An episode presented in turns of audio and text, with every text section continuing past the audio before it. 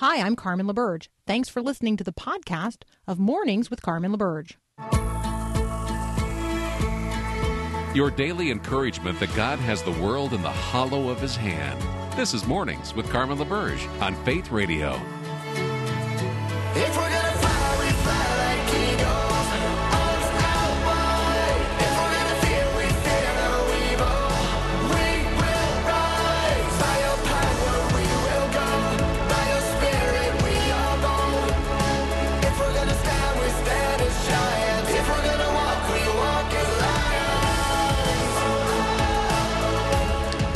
Good Monday morning to you. It is the 23rd of August, 2021.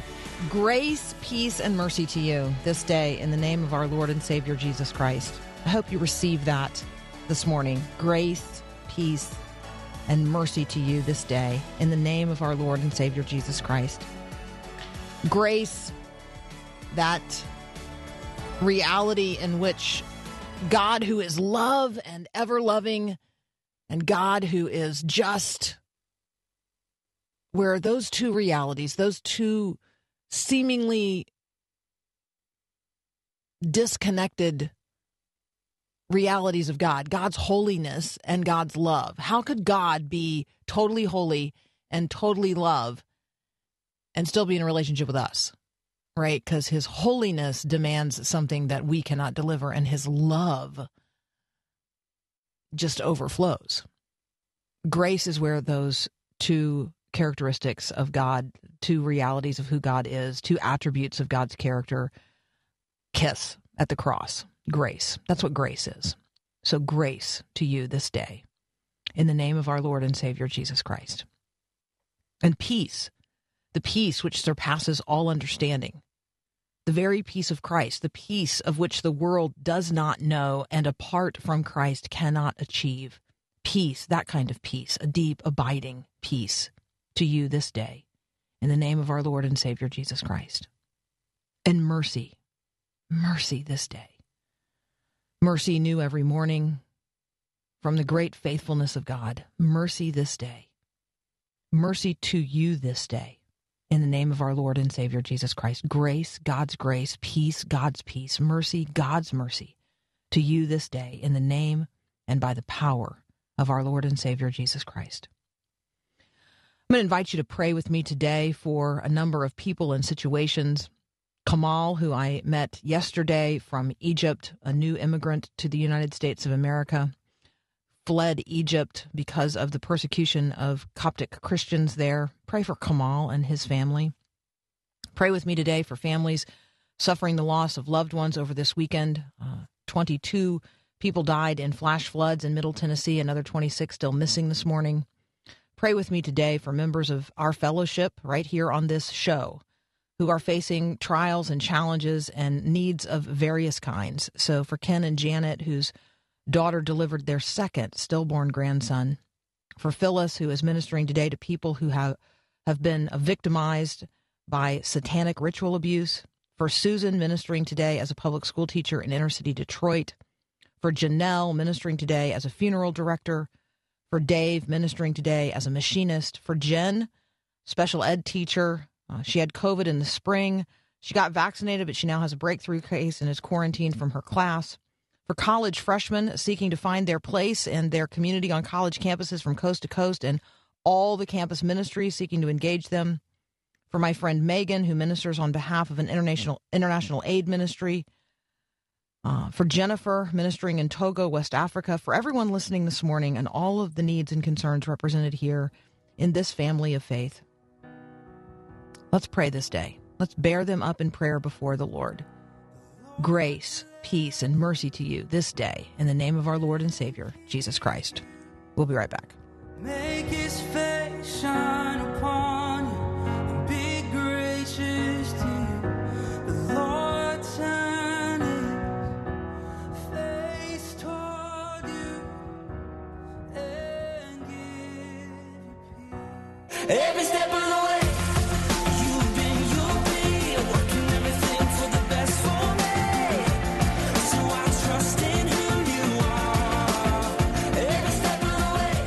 We've got our friend Dave Buehring back today from Lionshare. You can find him at lionshare.org. Dave, welcome back. Hey, Carmen. Good morning. Good morning. So we've been roaming around um, for several weeks now in this conversation about spiritual warfare and the workplace, but it's really applicable to all of our relationships. Um, And I think we talked last time about maybe focusing in today on specifically using scripture in spiritual warfare. So why don't you lead off with that? Yeah, you know, when we look at both um, Matthew 4 and Luke 4, that's the places where it talks about the temptation of Jesus. And and of course it wasn't the only time in his life he was he was tempted, but it focuses in on that. And Jesus fasts for 40 days. And the key thing and the takeaway of this is he's faces three different temptations one to act independently of, of his heavenly father, another one to abandon loyalty to his father, and then, you know, the third one is just kind of a ridiculous test. And each time we see these words from Jesus, it is written. And he's quoting scripture. And in this case, he quotes out of uh, Deuteronomy each time. And so, um, yeah, eh, the scriptures and kind of knowing what to do with that when we feel tempted, we feel discouraged. Like one of our previous conversations, we talked about those five D's. If you feel like the enemy is trying to distort, distract, discourage, deceive, or divide relationships, the scriptures is a great place to um, jump into to respond to those things. Yeah, so you know, if I wake up in the middle of the night and I feel I feel like actually there's some evil presence or whatever. Like I just so I just respond to that, you know, in the name of Jesus. Like in the name of Yeah. Jesus, like, you know, right Yes. this is a little bit different than that. However, this is scripture directed at the enemy, which is exactly what Jesus does. So talk with us a little bit about when we're using scripture in spiritual war- warfare, we're not actually quoting it at other people. We're we are directing it as a weapon aimed at the enemy. Yes. And Ephesians tells us to take the sword of the Spirit, which is the Word of God. So sometimes we use the analogy of the Scriptures being like a sword. Well, that's so that we can fend off these things. So let me let me give you one here, and then we can chat about it. So I, I've got three or four listed here that we can look at because, like you said, the the the right response every time. Like, how can you go wrong with using the name of Jesus? For sure, and we know that and and sometimes we we just can try to come up with a random verse that we can apply to it. But I, I think carmen one of the keys is learning to live the scripture in our life because then it it becomes more readily available to us because it's right there. We're living it. And so for example uh, one of the things that I think we need to do is is learn to better engage God's character in the scriptures again, his names, his titles, his attributes, to see what he's really like, to always know that he is for you, and to recognize attributes like he's the Alpha and the Omega, the one who was and is and is to come, how he's the living one or the Lord God Almighty, the King of Kings, the Lord of Lords. I love this one sometimes in my life, the one who sits upon the throne and the mm-hmm. ruler of the kings of the earth. And but see if we get to know God's character, then when the enemy comes with the old taunt of you're not valuable, God doesn't love you, you can go right away back to scripture and saying, "Now what I know of God's character is he is my heavenly Father. And because he's my heavenly Father, he loves me. He adores me. He cares about me. And you counter that lie about God's character through using the scriptures. I love that. I'm writing that down. I like the way you are leading us to not just prepare for like the memorization sword drill, like how fast can I turn in the Bible to a passage of scripture? Or Yeah. I mean like that's that's one kind of sword drill. The other would be like I have memorized a set of scriptures and I know how to bring them to mind.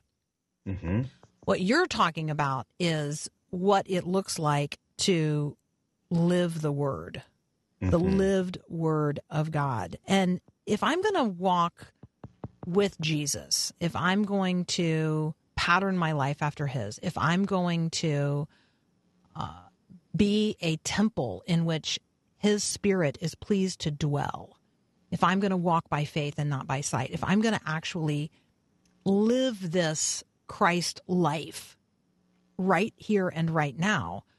Um, I think that's that's what you're getting at in terms of using the scripture in spiritual warfare because I get to the place then that I recognize that this is step by step, moment by moment, a spiritual uh, event that's taking place in the here and now.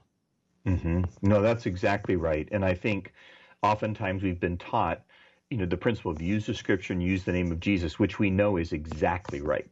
But I think the the habit of being in the scriptures enough so that in this this first one I'm, I'm giving us that we're familiar with God's character. And, and it it's awesome because it aids our worship. So for example, if you're sitting there on a Sunday morning and uh, say at church and you're engaging in a worship song and that that song has something to do about God as a shepherd of your soul and you have been reflecting on God as a shepherd your worship your worship life goes up 10 times you know?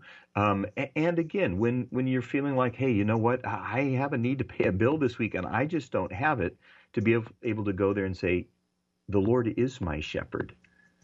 And to recognize that he cares about us he thinks about us he moves on our behalf it, it adjusts everything inside of us. Yeah, El Shaddai comes to mind. All right, Dave Buehring and I are going to take a very, very brief break. When we come back, he's going to tell us what his three other takes are as we are seeking to live a more scriptural life or live more scripture in life as a part of uh, spiritual warfare in the workplace. We'll be right back. This is a new day. Everything bursting with hope. Coming alive. This moment, moment. Continuing our conversation now with Dave Buehring from Lionshare. You can find him at lionshare.org. All right, Dave, you have offered up to us that we are going to become more familiar with the attributes and the character of God as one resource upon which we are going to draw in terms of uh, using Scripture actively in in spiritual warfare. Um, what what are your three other takes? Well, so the next one would be I, I say seeking God's ways throughout the scriptures. Now, let me define this. When I say the ways of God, I mean how God does stuff. All right, like how he actually goes about doing it. When we talk about God's character, it's who he is. We talk about God's ways, it's how he does things. Okay, so for example, we know the Bible says if you want to live, you must die to self it- it- the reality is if we want to walk in wisdom, we must fear the Lord. If we want to become great in God's kingdom, we become servants. Those, those are God's ways, which uh, we can note are often contrary to the world around us. So the second one, learning God's ways throughout the scriptures. Uh, for example, let me illustrate it this way. If, let's just say somebody has done something very bad to you, and there is kind of the desire for revenge in your heart. I'm just going to get back at that person. I'm going to teach them a lesson. Matter of fact, God will teach them a lesson through me. And we, we start getting into that mode. How do I begin to shift when I know the enemy of my soul now is jumping on that and fueling that thing? That that's where I need to say, okay, what, what are God's ways here? And God's ways have to do with treating people with love treating people with honor. We talked uh, a while back, Carmen, on ministering in the opposite spirit. And see, that's God's ways. And when, when we apply God's ways in the midst of warfare type things, it works. God's ways are not only wonderful, they actually work. But we only can become familiar with God's ways to draw on them in those moments of warfare if we're in the Word and we're building a base inside of us of His ways. building a base inside of us of his ways. All right, so we are going to uh, focus on who he is, and we're going to focus on how God does stuff. What's next? So the third one that I have that, that I've applied is observing God's works in Scripture. So, you know, we, we constantly see God's acts on display and it reveals who he is, it reveals what he's like. And, you know, the parting of the Red Sea reveals his power and protection. Uh, David's defeat of Goliath, for example, demonstrates God's ability to accomplish much through yielded vessels. So when we're living life and we have sinned and we know it, and the enemy of our soul again, he loves to fuel that stuff and keep us in that place of of bondage and stuckness. It's a word I like to use. Well, one of the things we can do is, is go to the scriptures and observe God's works in scripture. And we see, for example, when David was in adultery, or we see the woman caught in adultery and Jesus, how he dealt with her, he shows forgiveness. And, and sometimes we need to go back to the scripture and observe how Jesus dealt with people, how God in the Old Testament dealt with people. And we see that when we come to him, we can do the 1 John 1 9. If we confess our sins, he's faithful and just to forgive us and cleanse us from all unrighteousness. So, a, a, third way that we can use the scriptures when we're dealing with spiritual warfare is observing God's works in scripture and being able to apply those things in that moment in our life. So, I'm wondering if part of that uh, might also be observing God's spirit. Because mm-hmm. then I get to, mm-hmm. right, I get to make the connection there that the spirit yeah. that's operating uh, in in God in the scriptures is the spirit that's operating in Jesus is also the spirit operating in me. Like there's a that's there's right. a bit of empowerment that goes on there Big when time. I think through that. All right, so what's uh, what's the fourth thing on your list? So so the last one for me is listening to God's words in Scripture. So we're talking about engaging God's character, seeking His ways, observing God's works, and then listening to His words in Scripture. All right, so when we listen to God's words, again, we see his heart. We catch his heart in things. Let us make man in our own image in Genesis reveals God's heart for man and unveils the Trinity. Honor one another above yourselves shares how we are to relate to each other. It's more blessed to give than receive, the Bible says. It lets us know God's heart and his attitude towards giving of our lives to others. So when we think of spiritual warfare, in the scriptures, two verses come to my mind. There's more, but these are two good ones. 1 John 4 4. God's words say, Greater is he that is in me than he that is in the world. All right, so we're using words, God's words in Scripture. And then Luke 10 19, we hear Jesus say, Behold, I have given you authority to tread on serpents and scorpions and over all the power of the enemy, and nothing shall hurt you. And so, just for example, learning those two verses because they're coming from God's word, so it's listening to God's words in Scripture, things He says, then it's taking those things and knowing that that is authoritative and you can stand on that. So that's my fourth one. Yeah, there seems to be a lot here, uh, Dave, in terms of not just reading the Bible as if it is um, a book, mm-hmm. uh, or even God's revelation of himself, mm-hmm. but that it is also designed to be that with which we are equipped for the warfare that God knows is before us as spiritual people in the world today. Yeah, no, that's exactly right. And I, in in a lot of the discipling and equipping and teaching that I do in different parts of the country and at times different parts of the world, it's the same with most people. We we um, have oftentimes not taken the time to get to know God's character and His ways in Scripture. We we use it as a, a resource or a reference point in a time of need, and there's nothing wrong with that. But there is something deeper, I think, God invites us into, and it's walking with Him. It's knowing Him, so that in that given moment, like I have been walking recently through some discouragement that has come my way, but in the midst of that, I'm constantly reminding myself that my heavenly Father loves me, is with me, and there's a point to all this. There's something here he's going after, either in my heart or building in me, or there's something that he's doing. So it, causes me not to go from discouragement into depression, but it keeps me at a place where I can lift my head and go, catch a breath and go, okay, you're with me in this.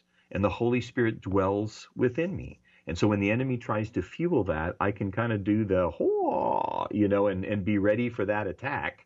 And you didn't see my hands move like in a karate gesture when I did that sound, but that's what I was doing. And the reality is, it, it pulls me up and out of that. And so I think that's where we have to realize God has given us His Word. It's real, it's revealing of Himself, and He invites us to walk with Him this is what comes to mind as you say that. Uh, there's this mental exercise where I'm setting my mind on things that are above, where I am allowing Christ to take every thought captive by the power of his spirit, where mm-hmm. I'm guarding my heart, where I am mm-hmm. guarding my tongue as well, where I am allowing my mind um, to recognize the difference between truth and a lie, and therefore the one who is the truth and the one who is a liar. Um, the the real Father who who sets before me life, and the Father of lies who would seek to destroy and kill me. And mm-hmm. that's a part of what you're talking about here. That's the lived scripture in a person's life. Yes? Mm-hmm. Yes, exactly. And and it means we have to be a bit disciplined, you know, to be really honest. It's it's are we in the word? Like here's one of the ways Carmen and I look at it.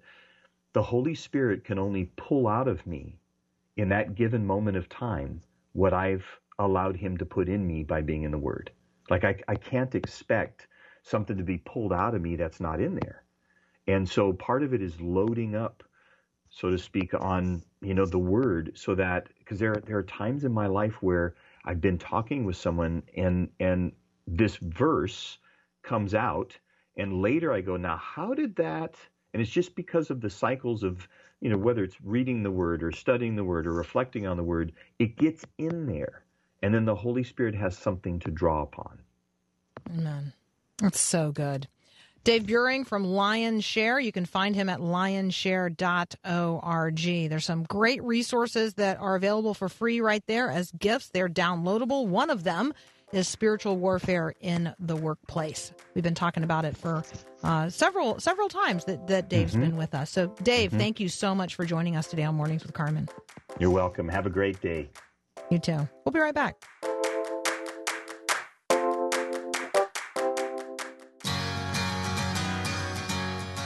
All right, we're going to talk with Dr. Adam Carrington from Hillsdale College, catch up on, well, I would say U.S. diplomatic efforts in Afghanistan, but we're also going to talk about student debt and the Texas ban on second trimester dismembership, dismemberment, excuse me, abortions. That's up next here on Mornings with Carmen.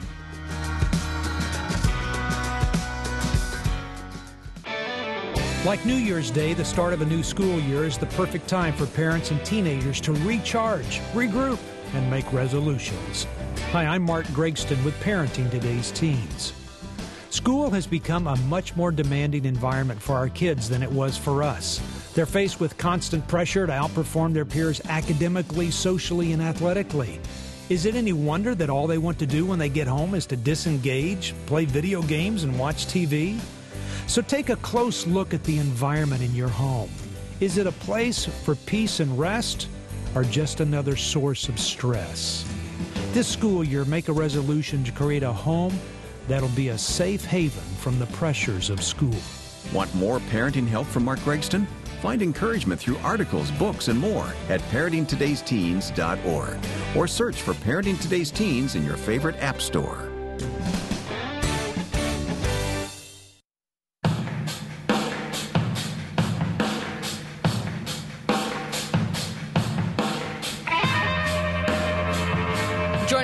Dr. Adam Carrington from Hillsdale College. Adam, welcome back.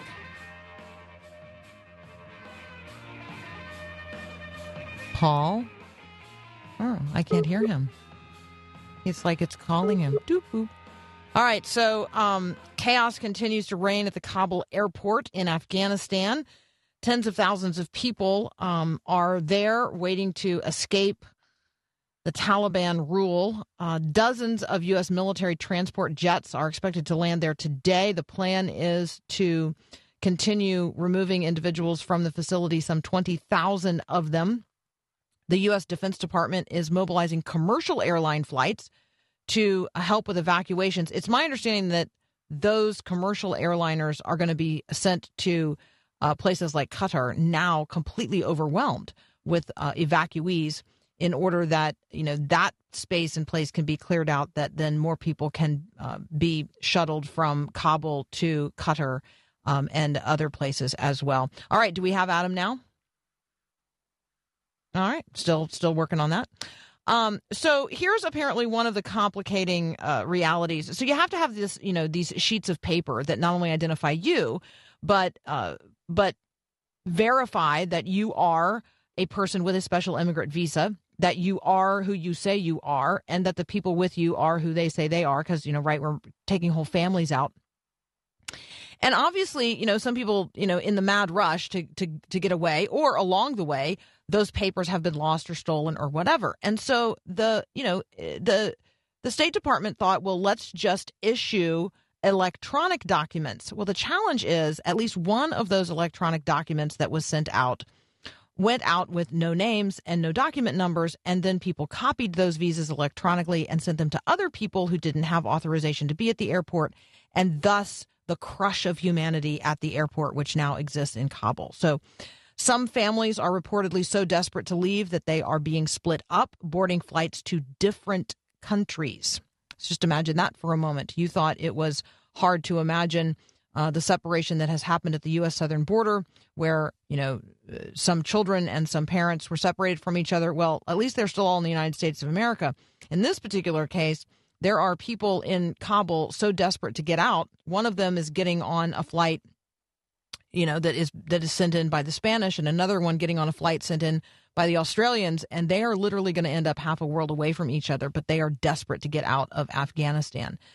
And so I think that as we um, think about what is happening there and we consider our role as Americans in it, and you say to yourself, I don't have a role in that. Um, yes, you do by default, and so do I. And so we need to consider how we are going to prayerfully support those who are engaged uh, in this effort.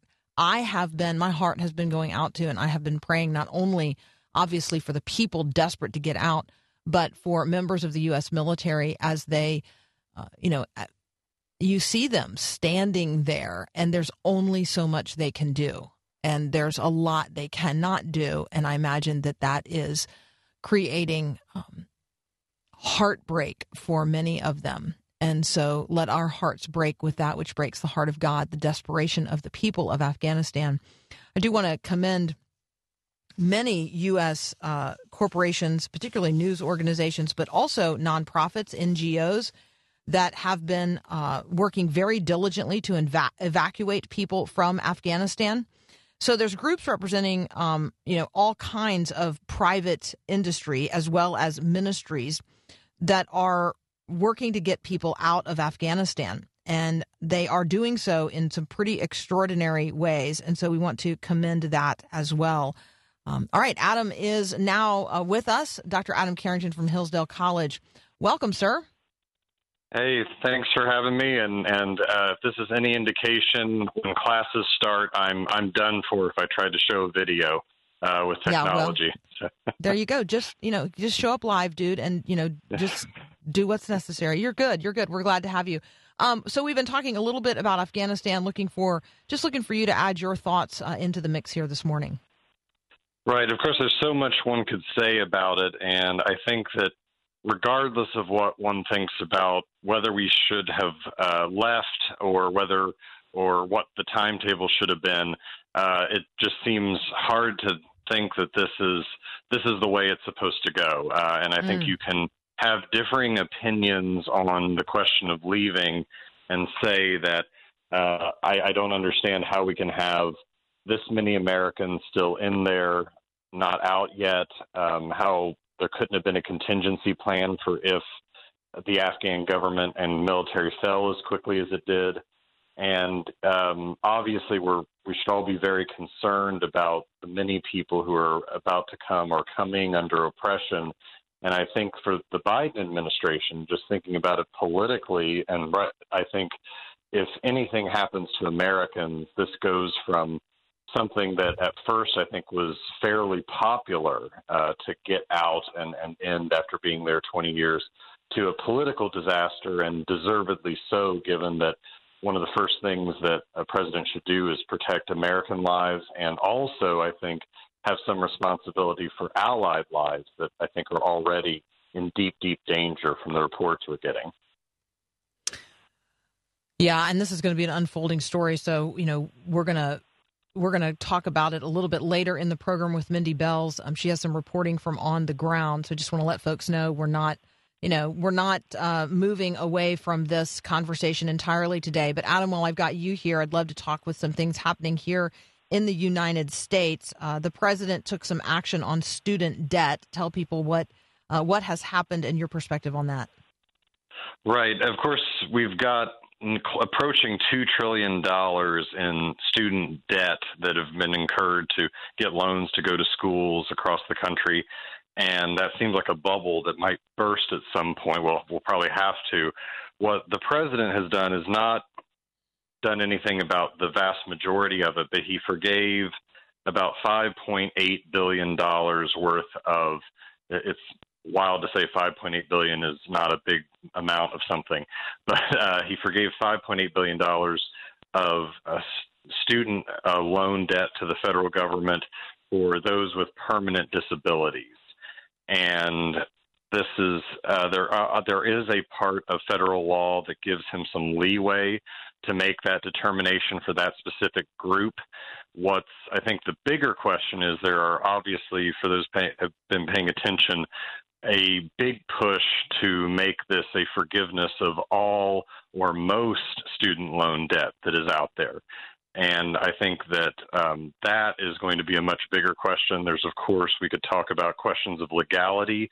Uh, even House Speaker Nancy Pelosi has said she doesn't see any legal authority for the president to do that alone. She thinks Congress has to. Uh, Chuck Schumer, the Senate Majority Leader, disagrees. And the other thing is, if something like that really does get serious, I think we're going to have to have a very important conversation about the role of making and keeping promises, making and keeping faith with each other. Um, these are debts that were incurred uh, for a certain purpose with the promise to pay back. And if you go and look back to the American founding, they had a clause that kept states from changing the obligation of contracts that were that were get, entered into in their states, and they made it a lot more than a question of capitalism or free markets or or making money. They said contract keeping is a big part of what it means to be a self-governing moral people, and we have to protect the sanctity of contracts because in some ways our marriages, our uh, membership in civic organizations, even our social compact with each other as a nation is based on a kind of promise keeping with each other. And so while this is a small thing, what people are pushing for for the bigger part is, I think, a question we need to be asking very seriously because I think it could have very destabilizing things or ramifications, not just economically, but socially. So I think on that, Adam, this would be my assignment to everyone today. Um, stop talking about contracts and stop talking about loans and start talking about promissory notes. Everyone that we're talking about here signed a promissory note. They signed a document that contained a written promise that they would pay a stated sum to a specified person at a specific date or, you know, in some cases on demand. They made a promise. Let's start using, let's resurrect or redeem or, I don't know, re engage the language of promissory notes these aren't just you know contracts. These are promises that were made. So uh, maybe maybe we could influence the conversation today simply by making a linguistic change in our own speaking and thinking as we talk about this issue. We're going to take a very brief break. When we come back i am going to ask adam about what's going on in the state of texas where there is a ban on second trimester dismemberment abortions. That's up next here on mornings with carmen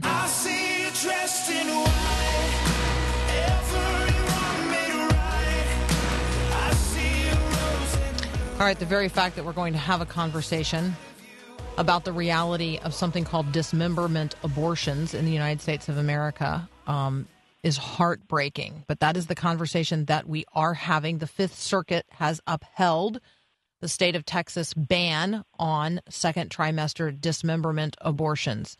Um, Adam, it breaks my heart that we're having this conversation. Um, but what do we need to know? Yeah, I know a lot of people are going to be looking at the bigger Supreme Court case coming up. That said, this is a victory for the pro life movement. The Fifth Circuit, as you said, uh, upheld the Texas law. The Texas law said that you cannot do second trimester abortions if the act that actually brings the death of the unborn child is, and again, it's it's hard to talk about uh, the dismemberment of the child. And uh, one thing that I think is important for this is it, the, the debate was held within the context of Roe v. Wade and Planned Parenthood v. Casey, so it wasn't trying to challenge the main abortion precedents. But a thing that the court pointed out that I think is helpful to the pro life movement is it, it said there is a place for upholding the dignity of the unborn, respect for life, respect for medical ethics. And they basically said, without saying, that something like this, if something like this doesn't reach the level of of a, an act that undermines our respect for both human life and for medical professionalism, medical ethics, they don't know what else does. In fact, they quoted that there's actually laws against dismembering animals. There's laws against dismembering um, uh, um, criminals in, in acts of, you know, so you're not torturing. They said all of this is merely due is, is extending the same protections to innocent unborn children. So I think that while um, this is a smaller thing in the realm of the broader abortion wars, I think um, the argument that gets made and, and bringing the gruesomeness of this uh, to the public is, I think, an effective societal argument to say that uh, this is really happening. In in uh, there were several thousand of them. The last year they had uh, uh, information for it in Texas, and I think it's something that we need to bring to the forefront to be able to have this conversation in an honest way and honestly look at what this is doing to uh, so many people in our society. All right, Congress is back. Uh, the House returns to take up, I suppose, the budget, um, certainly voting rights, um, infrastructure. Democrats are divided um, over some of these things. Some of them are saying, "Hey, we're we're going to oppose the budget until and unless the infrastructure vote takes place." What uh, you know, what should we be watching in Washington? You're, you'll need to be watching um, Nancy Pelosi's uh, negotiating skills and how well she can hold her caucus together. So remember, the Democrats have very little margin for error in the House. They don't have many votes to spare. And what you have is the more moderate wing of the Democratic Party who's worried about their reelection in non safe districts want the infrastructure bill to be voted on separately and independently. The progressive wing wants it tied to the budget, which is going to include, if when it goes through the House, a, a much more expansive uh, list of more left leaning policies and priorities, and this voting rights bill that is similar to HR one that's been been going through. And what uh, and so what'll be interesting is there's been some movement where it looks like at least some of the moderate Democrats have caved. It's not clear if it's enough to switch the entire uh, process, but the thing to keep in mind keep in, in, in, in mind is it will Pelosi be able to hold it together because her plan is to vote on all three together. It's going to be a haul, and we're just going to see because if this collapses, then really the main priorities of President Biden's first term basically are are seem to be dead in the water. So I think uh, there's a lot going into this, and a lot going into will the Democrats have something they want to take to the American people for the 2022 elections. Um, so very interesting what's going to happen over the next month or two in trying to hammer this out, or if it gets hammered out at all. Yeah, the other thing that I'm watching is uh, what will the backlash be, and how will um, how will it how will this be resolved if the president makes good on his announcement last Wednesday that nursing homes have to require every worker to be vaccinated um, in order con- that in order to continue receiving Medicare and Medicaid funds, like the beneficiaries of those Medicare and Medicaid funds are the end user. I mean, that's the patient in the bed. And so um, I just going to find it interesting when those facilities can't staff themselves and the states then have to shut them down because they can't staff them. Where do all those people go? Um, and the end user is the person about whom we should be ultimately most concerned. And so I, I, I think that's coming. We got you know 1.3 million staffers across the country, 15,000 nursing homes um, in the crosshairs of this very political fight related to COVID, COVID vaccinations. And I think that's a, there's a that's a toxic brew. And so um, I'm watching that one as well.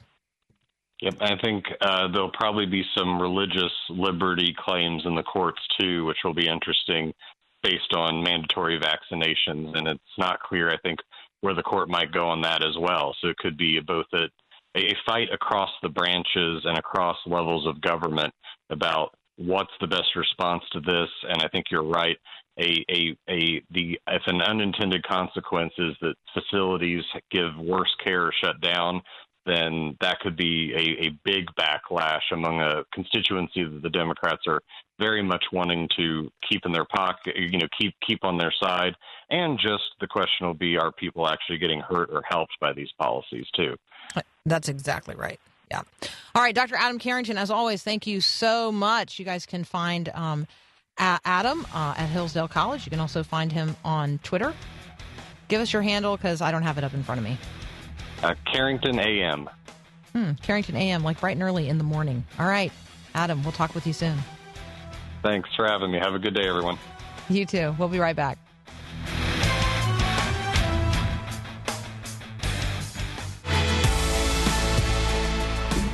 All right, if you go to myfaithradio.com and click on programs and you scroll down, you will find a post there entitled Waves of Grief and Hope. It includes the entirety of the message from our neighbor Jeremy Seaton, who gave me permission not only to read what he wrote to us uh, on air last week, but also for me to post it, uh, you know, in a published form on the website. So for those of you who were asking for and interested in a physical copy of what I read um, on Thursday of last week in relationship to grief and hope and the waves, the waves that come.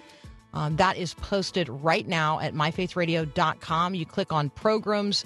Uh, obviously, you choose Mornings with Carmen. I mean, the other ones are great as well, but this one happens to be posted here. And you scroll down on the page until you see uh, the blogs, which this one starts with Waves of Grief and Hope. That's what you're looking for. Um, so I, it has been a blessing to our family. I hope it is a blessing to you and your family as well. I'll go ahead and put it out on all my socials in case you follow me on Facebook or Twitter, and you could um, find the link super easy there as well. MyFaithRadio.com programs, Mornings with Carmen, scroll down, Waves of Grief and Hope. All right, in the next hour, we are going to have a conversation with Mindy Belz. She has been talking with people on the ground in Afghanistan. We'll also talk with Kevin Butcher from Rooted Ministries about his new book, Free. We got another hour of Mornings with Carmen up next.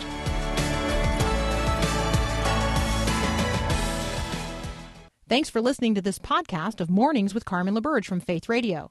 If you haven't, you can subscribe to automatically receive the podcast through iTunes or the Google Play Music app. That way, you never miss an episode. It's also available anytime at myfaithradio.com.